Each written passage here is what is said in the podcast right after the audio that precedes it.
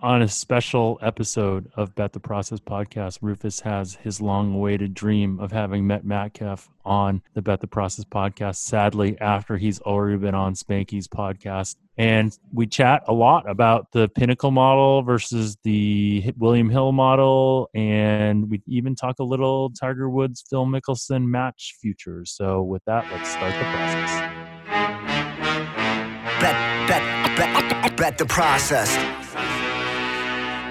Bet, bet, bet, bet the process. Welcome to the podcast. Bet the process. It's not the typical cookie cutter nonsense. If you came just for picks, you're in the wrong place. Find a tout with the narrative to make a strong case. Instead of blindly assuming a team must be tanking, we're looking for the edge in Massey Peabody rankings. Crunching all the numbers in a simulated system that break down the data analytically driven. Media coverage of sports gambling is pathetic. The Welcome to another episode of the Bet the Process podcast, um, where we have a very special guest on, uh, Matt Metcalf. From this is a guy that Rufus every week he's like, we should have Matt Metcalf on. We should have Matt Metcalf on. And the bane of my existence is that we had him on right after Spanky did. So like Spanky scooped us. It took us that long to get him on. So welcome, Matt. Um, thanks for joining us.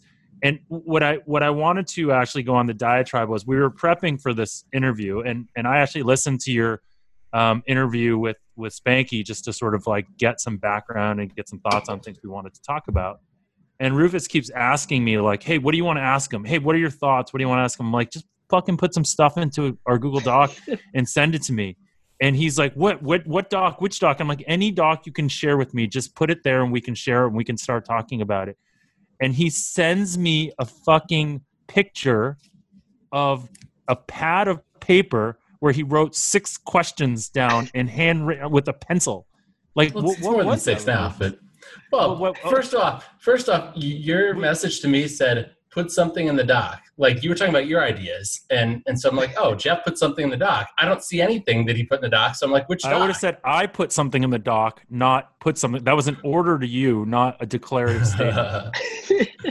well, Not was welcome. Sorry, misinterpreted. sorry, you're getting like we always like our guests to basically see that the squabbling is real. It's not something yeah, that no, I, I we, can tell. we do for for uh, for effect. Um, I guess I guess first off, did you have you listened to your interview with Spanky? Did you did you what were your what were your thoughts on that? I thought um, it, it's always interesting to listen, re-listen or think about uh, the things you talked about. Are there any things that you wish that you had talked about with him that you didn't get a chance to talk about? Well, the, the first thing I wanted to say was I technically did your guys' podcast first because I committed to do it some some months ago. So about two months ago, I told Rufus I would be a guest here. So um, in in my heart, I was on this podcast first. Um, yes, Appreciate I did that. re-listen to. yes, I did re-listen to the uh, the Spanky podcast, um, mostly because I'm insanely paranoid and I wanted to make sure that I didn't say anything regarding my competitors that was too derogatory or you know sometimes I get kind of impassioned when I'm talking and I and I kind of want to lay it all Well, out when you there. called so- you called Jay Kornegay a clown, which I thought was like a little. eh, what was an ass? He's called him an ass clown, which I thought was kind not, of a mean. hey, not, not everybody listens to both podcasts. I had nothing but kind things to say to Jay Kornegay. Um, You were yeah, very those, those guy's nice. my mentor, and yeah, I actually So- left. I left there wondering, like, what are the characteristics that make Ed Salmons like this OG? Like, because everyone that talks about him talks about how amazing he is and whatnot. And one of the things you kept talking about was his ability to manage a futures book. So, what what are the kind of like what what do you? I guess what do you see in him that you want to emulate? Um, you know, in what you do going forward with Circa. that's probably one of the better questions I've I've been asked. So, um, yeah, Ed Ed is the guy that I didn't know existed, as I kind of said in the Spanky podcast. In terms of when I came to Vegas, you know, I went to work for Jay, but Ed was kind of in the background. Um, you know, he's got he's got an accounting background, so there's some number, there's some numerical type numbers type background that he has, but he's really um, he's really good at thinking about things with an analytical mind and a very logical approach. And he uses he's able to inject common sense into into the numbers and into math and kind of understand you know markets and perception and the key to a future book and this is the key to managing one they're all rooted in perception as, as most markets are.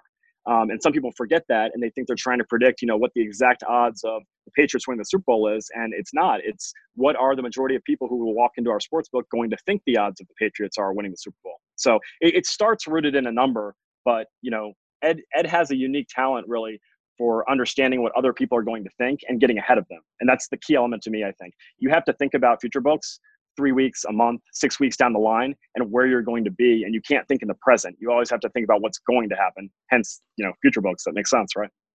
Is there an example of him moving um, a line or reacting to a bet or reacting to news where at the time you were like, oh, why the F is he doing that? And then re- later on you realize, like, oh, that was, he was like three steps ahead of the game. Yeah, and so I'm I'm really bad at in, individual examples and recalling them for some reason. But I, I will say that when I first started to learn from him, there was a tendency for me to kind of want to downplay whatever news happened. So if there was an injury, you know, I'd always be like, well, that doesn't matter. That can't be worth more than half a point. And, you know, Ed might move something or adjust his futures aggressively. And that's the main thing I've taken away from him is you can't incorporate too much information to a futures book. You know, people, well, while I might not think that something, you know, uh, a defensive back, you know, twisting his ankle and being out for two games means a ton, there's a guy out there sitting who has money who thinks it means something. And it probably does mean something. So, you know, I, I try to move my future books around as much as possible for two reasons. Um, the first is it encourages action. It gives people different things to look at, and it might it might you know draw up a bet somewhere. We're holding 25% on these future books. The key is to write. So if I the more I move these numbers around, the more likely you are to log onto the app and say, "Oh crap, okay, the Patriots at 12 to one. I'd play that. I wouldn't have played 11." Um, and then the second part of that is it keeps you coming back, and it keeps the customers coming back and interacting with the brand and with the product, knowing that you know this is this is um, something that is not um, stationary it moves around and you know what i see today the, the odds may be different tomorrow and so yeah I, I, just like i think a lot of movement is good and you know another thing ed really taught me was you can't get aggressive enough on favorites and you really want to look at the teams and ask yourself who can win and who can't um, and that's a unique skill most people can't look at a at a pool of 30 you know 30 golfers 30 football teams and really whittle it down and say okay these four teams can actually win because we're taking opinions just like you guys are. We're basically saying, you know, we want to win on these teams. And, and honestly, you know, you're not going to go overboard and try to not offer people fair odds. But at the same time, you know, we have to be somewhat opinionated in these roles or we're not going to win money. So there's an ongoing Rufus. I don't want to dominate the conversation, so I'm giving you a chance to talk. Wait, but I was muted. Um, so you can largely move on perception um, with futures um, because it's it's a one it's a one way market. You know, you can't fade right. a team. Um, but you guys the are, other thing are too, offering. The other thing too is that that he's saying I, I feel like is that because there's also a lot of these in a lot of these cases there's more time to adjust things that you can be a bit more aggressive. It's like it's almost like a it's an interesting perspective. Like what I'm hearing from him is that because one, I think you're right. There is there is a larger hold percentage. So in other words, there's more room to play. And two, because you know you're going to have an opportunity to react, and and you know you're holding this money for so long it, it's it's in your best interest to be more interested, be more um, aggressive in stimulating more action or encouraging more action. Whereas sometimes if you do that in regular betting markets, you're going to really get yourself into trouble. Okay. Yeah, I, I, I, I agree with that. Yeah. Uh, what I was gonna, what I was saying before Jeff interrupted me was basically, is it different because you guys are offering these yes/no propositions, which basically makes it a two-way market. I mean, it does, like so you can bet against a team. So does that change uh, your approach to um, to how you sort of move these numbers? In the beginning, no. Now, yes, because you know, like I was saying, and like Jeff mentioned, I I, I do tend to get aggressive. Um, you know, in that Scottsdale, Arizona Open that they were just playing, or they're playing today, I think I had Colt Knost or Nost, however you say his name, at 60 to 1 and somebody bet me and I, and I the, the play made sense and I'd seen some movement offshore so I went down to 25 to 1 and I think he immediately laid me the no at like no $38 because it was a scalp. So in a typical future book, you know, the, the Las Vegas books don't have to deal with that, that arbitrage element, which, which we do, which I think is a good thing. I mean, it keeps it basically the market was telling me, no, 25 to one is too low. And obviously I'm taking into account who bet that. It's probably somebody who's just scalping it, but still at that point, it, it, it drags our number back up to where it can still be a fair bet. Now I'm at 40 to one and somebody else might walk in and be like, I'd play at 40. It just, it encourages two way. Um, one big element that I stress in the yes nos that I that I love is the favorite and where you put your favorite is such a such a big part of a future book. If you miss on your favorite, you know, if you're if you should be at four to one and you're at two to one on a favorite, that's eating up such a big chunk of your future book that you need to know if your price is right. So that no on that favorite is really valuable to me early on. I like setting that limit, you know, a dime or something and, and taking an early bet on the no if I'm wrong. And it really allows me the, the opportunity to know that my that that favorite price is correct, and then I can kind of go from there and moving all the other odds around. It really is a, it's a huge piece of information for me that I, that I utilize. So are you when you're let's let's say we have a futures market, nobody else is, or, you know, nobody's opened anything. You're the first one to open it. Um, do you go out and basically price every team, and then and basically where are you where are you trying to take more hold on the favorites, on the underdogs? Um, is there is there a science to it, or is it kind of uh, is it an art? You know, I I think it's it's much probably more of an art than any other element of, of booking. Um, the the place where I have the most opportunity to grow, and and that Ed is really good at, is is the long shots and you know, I, I sometimes let the longer shots eat up too much of my hold, and I probably could go higher with them. But you know, when you're working at a new operation and you're still kind of sensing out, you know, what kind of liability your your owner is okay with, you know, th- there's certain times where you know I might hang a thousand to one instead of five thousand to one just because I'm prepared to take a fair bet at a thousand to one, and I and I don't really want to take a fair bet at five thousand to one. So you're always thinking liability wise, like what you're prepared to take um, you know, I, I, probably concentrate a bigger piece of my hold towards towards the favorites. Um, but like I said, like, the yes no makes it it makes it to a point where I don't have to make those decisions, and you know, I don't spend all my time anymore making odds. I, I kind of it's it's a it's a quicker approach with me. I'm trying to ballpark numbers and get the number on board, and then the yes nos really help me, you know, get to where I need to be pretty quickly. And the lower the hold you book, you know, the more challenging it is, and the, actually not the challenging. The, the quicker you find out if you made a mistake and it kind of shapes up your market really quick. So can you explain what you mean by eating up your hold to the sort of like like how do you how do you ca- calculate what which piece of the sort of eh, futures pool is eating up your hold? What does that mean?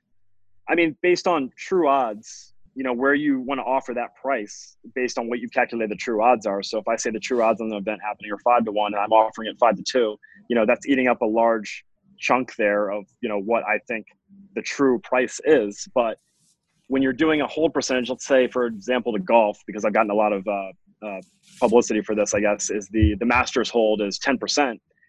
It's you, you really don't have a lot of hold to work with there. So I, I sometimes find myself thinking, you know, the true odds on Dustin Johnson should be 22 to one, and I and I'm pushing up against 22 to one because nobody's betting.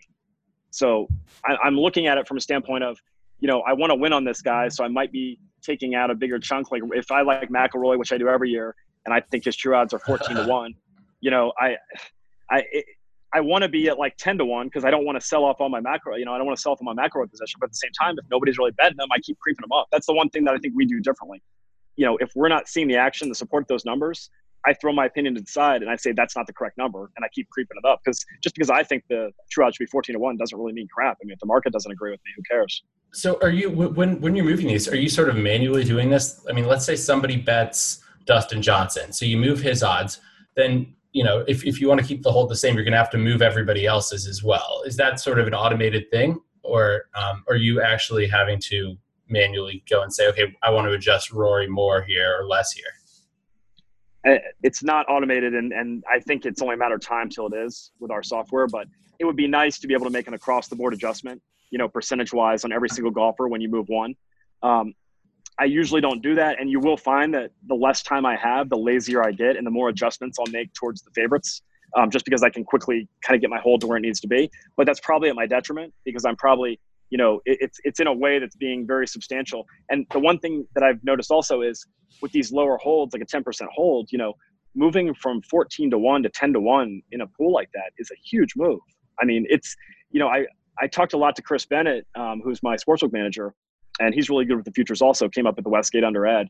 And you know he was looking at my nascar hold at 15% and kind of criticizing my moves and saying matt you're being really aggressive moving somebody from 15 to 1 to 8 to 1 that's an, an enormous move. And you know, I, I went back and kind of calculated, and the implied odds and the, and the hold percentage I was giving away by making these huge odds or huge moves was just it, it, was terrible. And I and I was the first to say, you know, Chris, you're right. I just haven't managed a pool with this low hold before, and you're right. I, I can't make these big moves. It's just it's too much. I'm giving away too much value.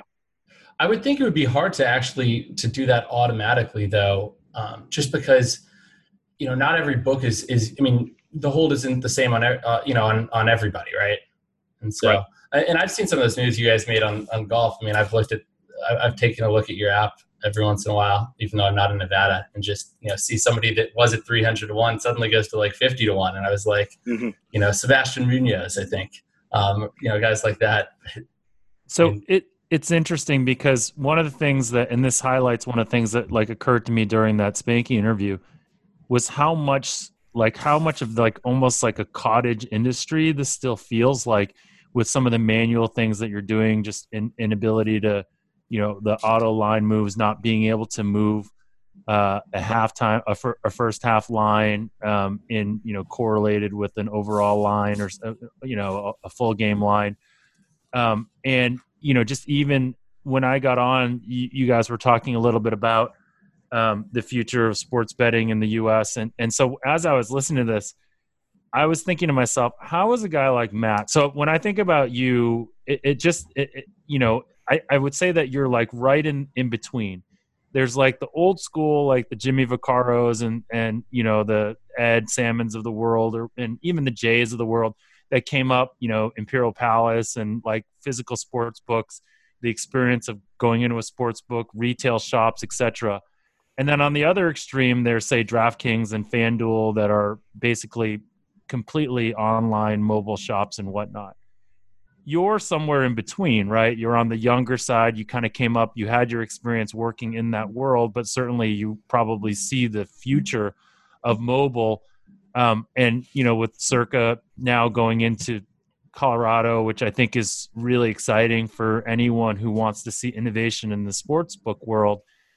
What do you think the future holds? I know this is a very open ended question, but like, do you think that do you feel like how do you feel like you as a smaller group that isn't necessarily completely mobile or online how do you feel like you compete with the FanDuels and the and the DraftKings of the world that are have come from that sort of mobile digital native sort of world? Yeah, I think that you know I'm in a unique spot, like you mentioned. I, I had that kind of old school experience. Um, you know, we're to to me, we're a startup in every in every sense of the the word. Um, I think that the way that Las Vegas sportsbooks have operated for the past 50, 60 years is correct. I think they have the right model. And I think if anything, you know, it, it's it needs to be their strengths need to be played upon and moved more towards a pinnacle type model, um, which I think goes hand in hand as the next step in the evolution from the Las Vegas model. Um, that said, I'm the first to admit that you know we're not where I want to be yet, not even close. I mean, I, I like the advantage that we have as the little guy, and what I'm trying to do is go in every day and run the sports book that I would want as a better. Um, I wouldn't be here if I wasn't allowed to do that. And credit to Derek Stevens for giving me the opportunity to do that. Um, but you know, I I intend to bring in every piece of technology we can, but I want to I want to grow it slowly, and I want to figure out what makes sense to us. And I want to bring in guys who have more analytical or more analytics type quant backgrounds and kind of grow this slowly. But I, I like where we're starting. You know, I, I can only I only know what I know, and so you know I'm trying to grow this organically. I'm trying to do everything that I know is right. But at some point, you're right. Technology has to intervene and and take not take over, but but kind of be meshed or, or melded with the product that I hope to offer. What What do you think? Like, what do you think that you will bring to the table that say you know, like the DraftKings and FanDuel's won't. Like in other words, like their advantage clearly is going to be that they have their own development. Are you guys are you guys going to invest in your own technology, or are you partnering with tech? How, how are you guys thinking about that as you expand? I think that's that's a necessary part in terms of us eventually partnering with our own technology. I, I don't think it's our priority now. Our priority is to to kind of get in these different states and and you know show show kind of how we operate on a customer service level on a you know and, and it's just I, I don't think we're doing anything that anybody else is doing and so i while we're behind maybe on a um, you know a scope of the product in terms of a marketing spend on FanDuel and DraftKings, you know I think we have a unique position because with the experience we have in the back room with three to four guys having been professional gamblers, we know what the consumer wants. And honestly, my number one goal when I'm when I'm opening the sports book was to facilitate facilitate you know easier transactions for bettors. I want to make it to the point where you know if you want to bet hundred thousand dollars on a game, whether you're a, a recreational gambler bets on the weekends or a professional gambler, you know I want to be able to to solve that problem for you and take all that you know annoyance and work out of it because you know as a professional gambler the hardest part is logistically figuring out okay i want to bet $10000 on this you know golf matchup nascar matchup how can i facilitate that and then you have to deal with third parties and you have to deal with people you know who you wouldn't rather deal with. Everybody wants to just walk in and make their bet and the hard part should be picking the winner and it's not. And so i'd like to get it to the point where you know we have we have enough volume that we can cater to everybody. And i think that this volume first model that you know i don't have to lay out for you. You guys witnessed pinnacle in its heyday i mean that that was the model. I, I don't i don't think anyone can question that who understands sports betting so. No i agree. And i've I, sorry Go jeff ahead. did you want to say? Okay. I was going to say I've, I've always kind of advocated for this model and, and supported it and, and selfishly so because because i'm a professional better and and you know i know that you know, I want to be able to get you, down. You, so you claim, you claim, I claim to be a professional bettor. Okay. Claim you're um, So I guess the question is though, I mean, if you're if you're trying to compete with with the DraftKings, the FanDuels, you know, the big boys there, um, are you? I mean, you're going to have to get recreational betters as well, and and, and mm-hmm. so the um, and I'm not. I mean, I don't know if if your niche is going to be more targeting, you know, not really going after this because you know Pinnacle is not necessarily competing with like say Bet 365 um, right? I mean, Bet365 is making a, a, whole lot of more money, but um, but so I guess the question is, um, how do you sort of do you think betters in the United States are, are actually price sensitive, and what do you think you're going to be able to do to kind of cater to recreational bettors? So, so no, I don't think on the most part that they are price sensitive, but I think there's an education process that as sports betting gets you know more accepted, within the U.S. and more visible, I, I, think it will come. You know, it's up to us to educate players to some degree, and and so, you know, we talked a little bit about trying to do campaigns, comparing our odds to others, and I'm kind of backed away from it because I don't want to appear like I'm, you know, trying to drag down other competitors because there's enough space for everybody.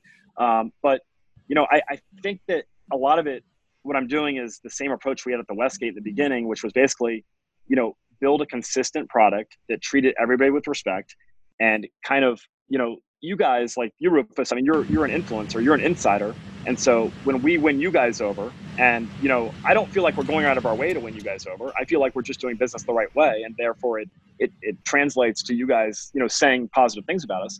But I think there's a large part of the society that is naturally going to look towards influencers and people who are experts and say, you know, where do these guys bet? Where where why why do they think Circa's the best book?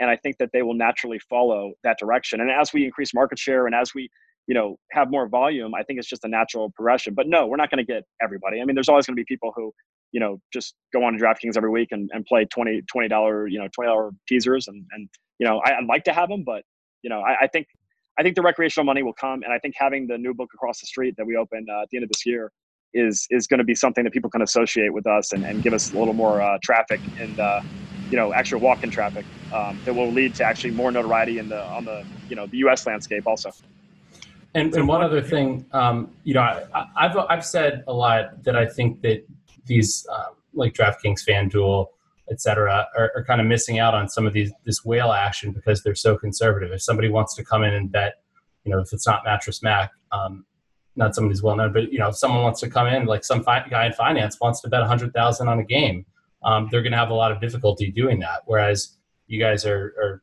are um, you guys are taking big bets and from from anybody. So I, I think that's another part of the market. Um, have you are you targeting that at all, or is that just can of, I can I ask just one question? For, like, yeah, this it. is along the lines of this, and maybe gives gives it a little better cover. If you guys think about what your end state is, so maybe end state is like I don't know, ten years from now when you're in say 30 markets or something like that, right?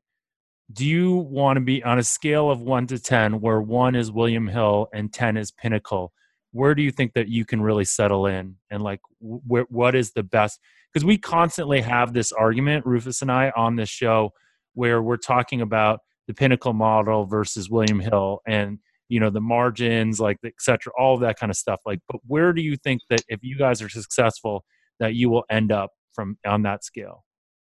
My my real end goal my real answer to this question is i want to implicate or uh, implement the pinnacle model get to the pinnacle model and then look around and see if everybody's on the same page and everybody understands and then basically torpedo my own book and turn it into an exchange.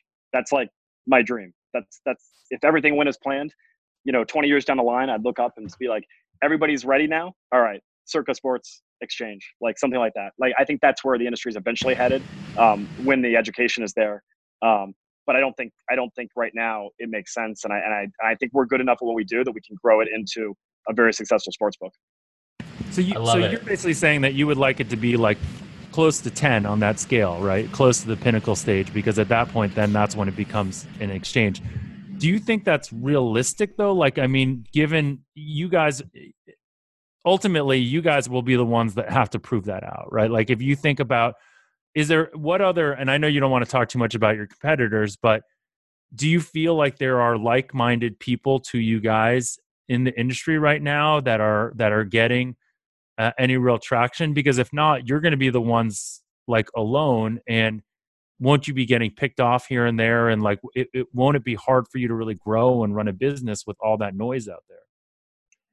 I i think that you're not it's not going to be evident to what we're doing until you kind of look back at it and see the slow growth. I don't plan to do this overnight. When i when i talk about what i just said that's i mean that to me is like 30 years possibly 30 years down the road. I mean I, you know i'm, I'm thinking grow the business help keep keep increasing volume and decreasing hold um, but at the same time like you know i'm doing that because i think that's putting more money in our pocket um, you know i'm not doing something that's counterintuitive to us making money um, I, I just believe that we can stabilize and, and settle in at a solid hold percentage and and write all the volume in the world. And again, like I'm not talking a year from now. I'm not talking two years from now. I, it, it's a very gradual process, and I right. and I, I, I have the patience, I think, and the vision to to get there. But anybody who's going to look up after me a year and say, "Oh, look, what are you doing? It's not working." Like you know, that's that's a bad. So, so, so with that, isn't there? You need to have some like grassroots growth ideas, and so you you mentioned like influencers like Rufus and whomever else might be fresh. I've never been called an influencer before. This is this is a first for me. You're, I, no, what are you talking about? The whole reason I got mad at you for having your lazy takes on COVID is because I said you were an influencer, right? Like that that was like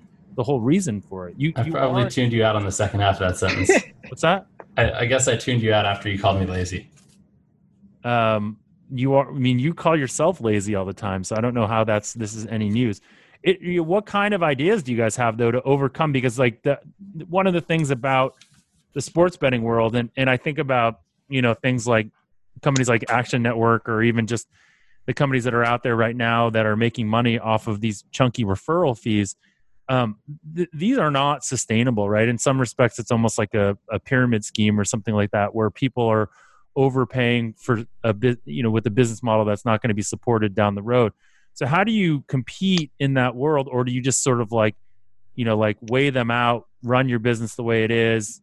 It seems like it would be interesting to think about the different ways that you guys want to create or model out growth by utilizing people like a Rufus or other influencers and non-traditional, I guess, non-traditional marketing. Yeah, and that's not my expertise. And when I start to talk about this, I'm sure everybody in uh, our marketing department thinks I'm super naive because I'm always going to be with the approach. You know, I want to win over one customer at a time and through single interactions. And I know as we move into mobile, it's harder to create those single interactions, but I still think that, you know, by differentiating ourselves through our customer service and through our transparency and through our holds and you know these are things that people while they might not appreciate now will eventually appreciate and i'm confident in that but you know i'm always going to have a more grassroots approach so i think that we'll probably have a lot of organic type stuff where we're maybe you know going out to whatever new market we're in and kind of you know having a, a Circa sports night at, at the local bar or something like that. But we, we don't have like, you know, we don't have the marketing spend at this point to compete on that level with the, the promo stuff. And honestly, I, I, I kind of have this thing where I say to the guys in the back and I'm, you know, it's not for real, but a lot of times it comes off like it is. And I'm just like, you know, I want to be different for different sakes sometimes. So when we're on the fence of something and I can't decide, like, do I do this? Do I do that? You know, I'll usually just go with, okay, how many people are doing this? Nobody. All right, let's do that. And and that like makes up my mind nine out of ten times on stuff that I can't decide because I, I just want to give something people. I want to give something to people that's fresh and like a new look. And so yeah, but like I said, marketing is not my forte, and I'm I'm an operator, and you know I'm just gonna try to win over one customer and every customer every time I can interact with them. Rufus, how much would they have to pay you to show up at their circa night in in uh, Colorado as an influencer? I do it for free. Yeah, oh, I'm giving like some. I, am not paid by Circa, and I, I you That's know, the feel, point. We're, we're yeah. never going to pay anybody. Yeah, we're not sponsoring Rufus. Well, you, are never. well, well, shit. Then. No. Can we, uh, Rufus? Do you have more to? do you have more to ask on this thread? If not, I there's a I want to change the subject and get his viewpoint on the mark on the marketing thread. No, just generally on what we've been talking about. Like, is there uh, before I move on to something completely different? I didn't. I don't know how different it is. I mean, I have a lot more stuff in this sort of ilk, I guess. Just what did in you, terms what of did you ask me before, Rufus? What did you ask me that I was going to answer? Because I felt like I had something I wanted to say to that question you asked me, but I can't remember what you said. oh, which question? Right before Jeff asked me the the last question. If you don't remember, no big deal. I just thought I felt like I had the answer all set up for you, and then we we skipped that question. So no Yeah, big we deal. have to rewind the tape and find out. But Yeah. I mean, so Um, well, I, I was going to ask though, Jeff. Um, no, so I was I was going to ask like right now. I mean, you know, you're holding, you know, theoretical hold of ten percent on the Masters and in the futures books. I mean, it- you know, your your margins are very slim there. Um, and I'm guessing, um, and maybe you can sort of um, clear this up. Most of your volume is coming. Most most of the volume is coming from sharps right now. Is that right? Um, yeah, a majority, yes. I wouldn't I wouldn't say it's like ninety percent, but a maj- over fifty percent, yeah. right so, so right now i mean it, it's so it's, it's obviously very hard to make money that way um, right now is is i'm guessing the goal is to build um, basically to to grow honestly it's kind of like what draftkings is doing right to, to grow and, and not necessarily care about profit right now in the short run um, and then you know to, to try to get to gain traction um, would you say that's correct? I mean, obviously, I know you're doing it a completely different way than DraftKings, but There's a there's an ulterior motive there also because you know a lot of this low hold um, futures book thing was in my mind and never really executed like in person. I wasn't able to book these low holds at Westgate. So my other goal is while our handle's a little lower and while we haven't started to you know have this huge volume and gone nationwide, I'm trying to understand at what hold percentages I can win money. And so I basically went to the far end of the spectrum and said, okay, let's start at 10%. Let's see how I can do here, how I can write. Um, and then I'm basically trying to find the lowest hold percentage that's possible for me to make money at certain volume increments. So, you know, if we write a million dollars in the pool, can I make money at 12%? If we write $2 million in the money, you know, that, that's what I'm trying to figure out. And this is like, I, I tell Derek this all the time. There's so many things that I'm pretty much just testing right now, trying to learn for when we get bigger and when we move across the street to Circa. So, yes, you know, it's going to be very hard to win at a 10% hold in the Masters pool, and we're probably going to lose. Um, but we're bringing a lot of people in. Plus, we're making money on the back end because I've learned these lessons on a much smaller scale, you know, than I will when you know we're executing my volume model at, at 20 times, and you know, my mistake could cost us a million dollars. You know. I love it. Okay, so switching gears, we're in a really weird time right now, obviously, right? With COVID and with like very little sports and with the creation of new sporting events, etc. So I guess one thing is, and, one of the things that you said in the Spanky podcast was you believe you have um, advantage in things that aren't really well understood or like that that aren't like markets that are kind of thin with not a lot of great data. So as you think about some of these new events that are coming up, and let's take specifically right now this this Tiger Woods, Phil Mickelson, Peyton Manning thing. As you think about those, you know, what advice would you give uh, first off to the organizers? Like if you were partnering with them and you wanted to try to get the most action possible, like you basically are are having a, a glimpse into how they are going to even run that event and organize it. What are some thoughts and ideas that you would would want you know to put in their minds as they think about uh, about how they do this. Like what what we're saying is that in this world of covid right now there's an opportunity for us to create our own made for betting types of events. And and you know i think espn dropped the ball like almost like you know criminally by not allowing there to be wagering and not you know not structuring the event in a way where wagering was possible when they did some of their like 2K stuff with the with the players, and when they did that um, game of horse.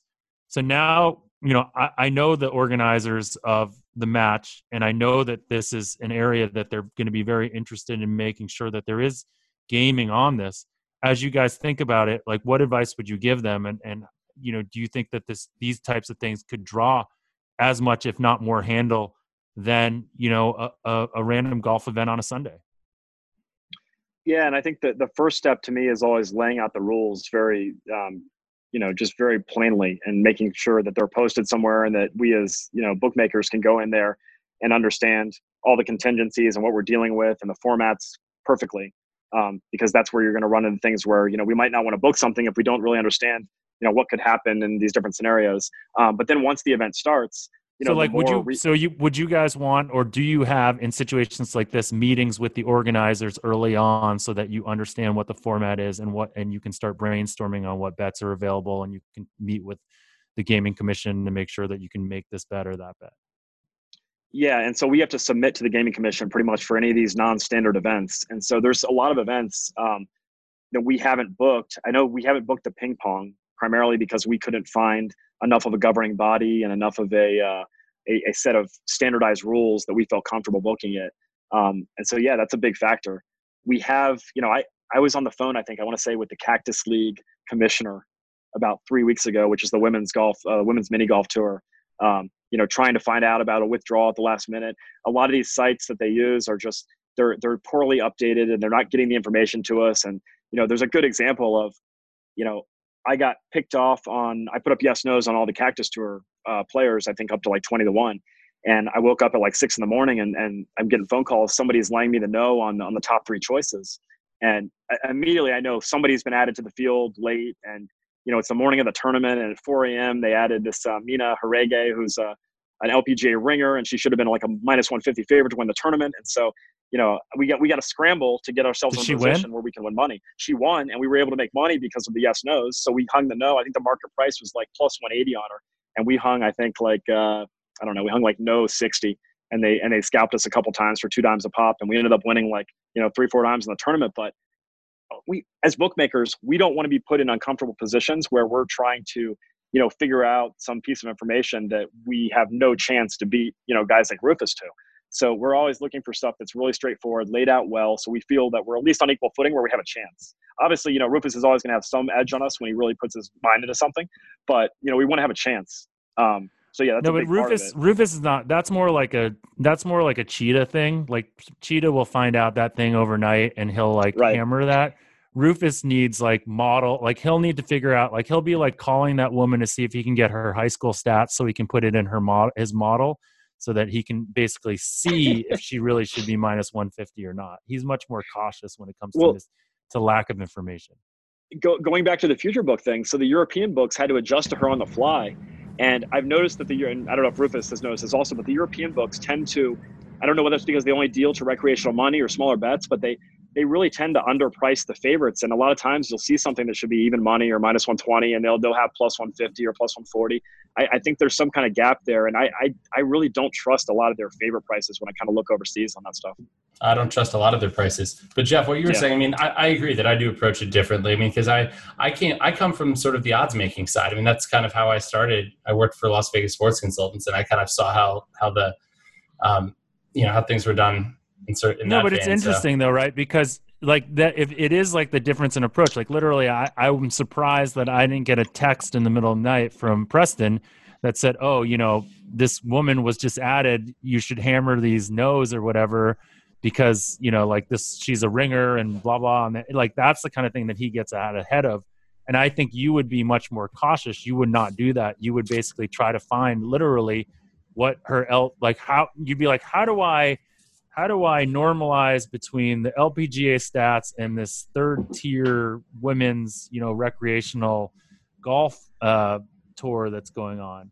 Although, um, but but the problem with doing something that way and like hitting, you know, finding some spot like in some angle and hitting it is that a lot of books aren't really going to welcome your action after that. You know, a lot, of, especially yeah, these European operators, they're going to say, "Hey, you know, you took advantage of something where we were slow to react."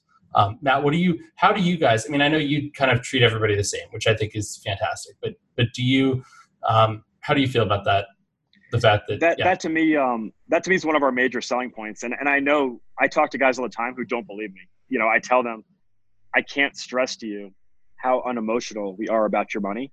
Um, and they still call me and apologize for you know double popping something or betting, you know, not double popping, but betting it after I move the line. And, the, and, and I'm just like, why? Like, in what world if I move the line and there's a limit, why wouldn't you be able to bet it again? And so I'm almost like insulted because they're basically saying that they don't believe me the first time I talk with them and tell them, you know, bet both sides of the game. I, I just I just don't care. Money money's money to me, and if you're not going to bet it, somebody else is. Um, I I sometimes I feel like I'm going to get myself in trouble sometimes when I go off on this topic because I kind of did it on the Spanky podcast, but you know anybody who doesn't kind of have the same philosophy on that on on that as me. I, I, I kind of just inherently don't respect them in the sportsbook space because I don't think that, you know, you know, maybe it's more this that I just have more of a financial or a market type thought process that goes with this stuff. But you know, there's that that you know you've experienced it in Vegas. There's a lot of um, people take things personal and they and they think that you know you're you're almost like insulting them by I, I don't know. It's it's like it's it's their I, I don't know. Even, even if it was my money, there, I still wouldn't be offended. There was a really interesting theme. I mean, there were a few interesting themes that like came out in that podcast, and one of them was really around this theme of an exchange and like, uh, sorry, a, market. And the people that think about sports betting as a market really think about it differently than the people that that don't, right? And ultimately, that's at the core of sort of the the pinnacle argument versus the William Hill argument the William Hill people think of it as pure recreation and pure entertainment. Um, and the market people are thinking it as a financial instrument or an opportunity to win or lose money. Um, can we just go back to this the whole idea? Like I think you said something interesting, which was this you know this ping pong thing versus the Tiger Woods thing.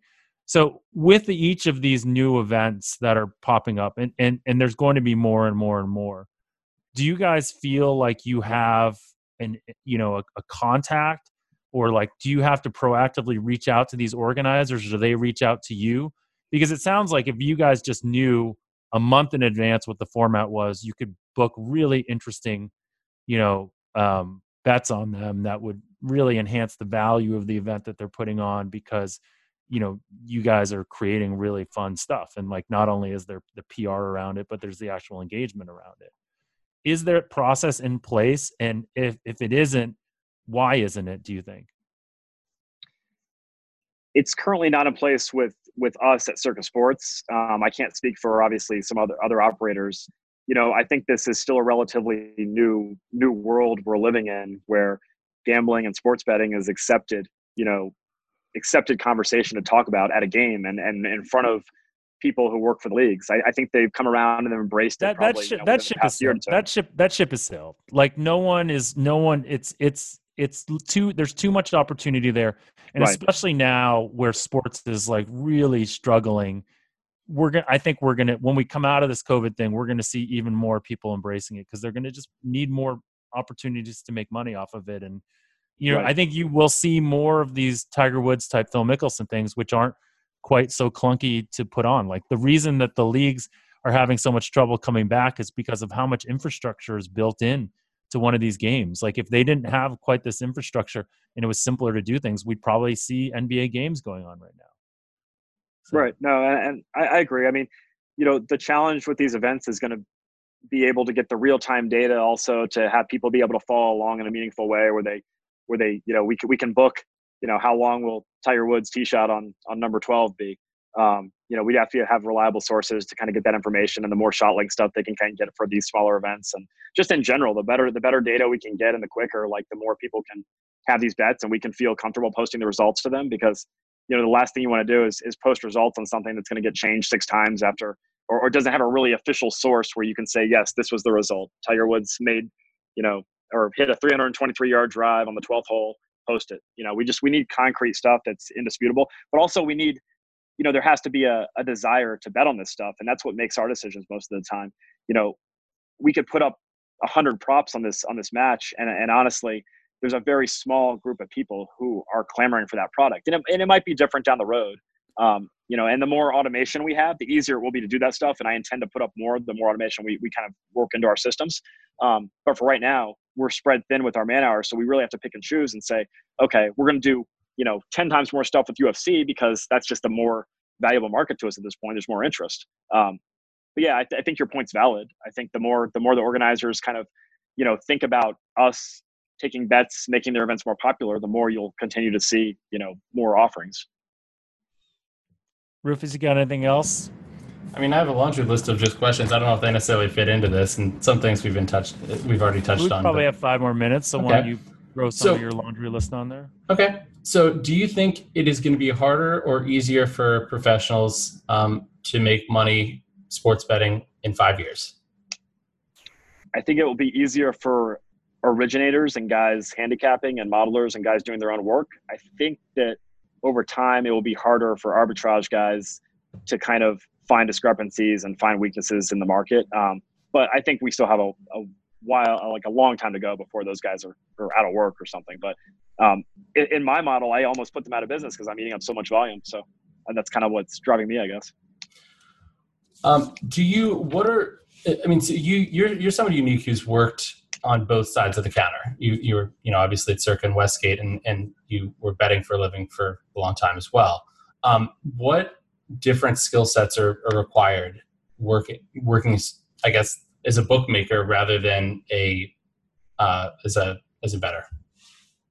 I think it's a it's your approach in terms of like reactivity to like proactivity. I think as a professional better, you have to be very proactive in asking questions and trying to figure out, you know, why things are happening and you know why these odds are where they're at and get ahead of the curve. Like, you know, when I'm doing ratings or when I, you know, handicapping anything, I know I'm doing well when I because I can feel that I'm I'm ahead of the market. When I it's when I start to fall behind and feel like I'm kind of just matching the right. You can almost feel when you kind of get to where everybody else is, and so you always have to be ahead of the curve. And and it, it's a skill that's valuable as a bookmaker too, but you don't need to be that way, and you can be much more reactive, and you can kind of sit back and say, you know, the bets are coming in, I'm going to adjust, and I have those percentages working for me. I'm still going to make money. So you really yeah, you just have to be a lot more taking putting a lot more on yourself and just working. It, it's definitely working harder when you're a, in a different way when you're a professional gambler.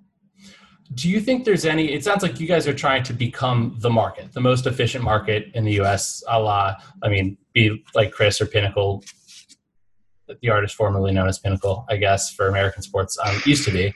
But um, do you? What do you think? Do you think there's any added value to that aside from um, you know, is there are there any ways to potentially monetize that besides just taking bets? Um, monetize it in, in terms of you know just our, our bottom line or right because it seems like look you you guys are the ones i mean a true a true market maker is is taking sharp action um, and taking action for anybody in order to get to a good price um, right. whereas somebody else may just be copying that price once you get there um, is that you know is there a way you know, it seems like there should be a way to, uh, you know, it, it seems not fair, obviously, um, to to someone like to to the to the market maker, right? Yeah, and I, I think the value in it is is almost from a brand perspective, and you know, becoming known for being that market maker. And when you have somebody who is thinking, you know, where where do I want to go to place this twenty thousand dollar bet? Well, you know, I'm, I'm going to Circa because they're the gold standard and because I know that transaction will be able to be made with ease. And it's, it's, there's a hundred different pieces to the pie and I can't, it's hard to like sit here and quantify each one because they're all kind of just baked in into this overall product that I want to create.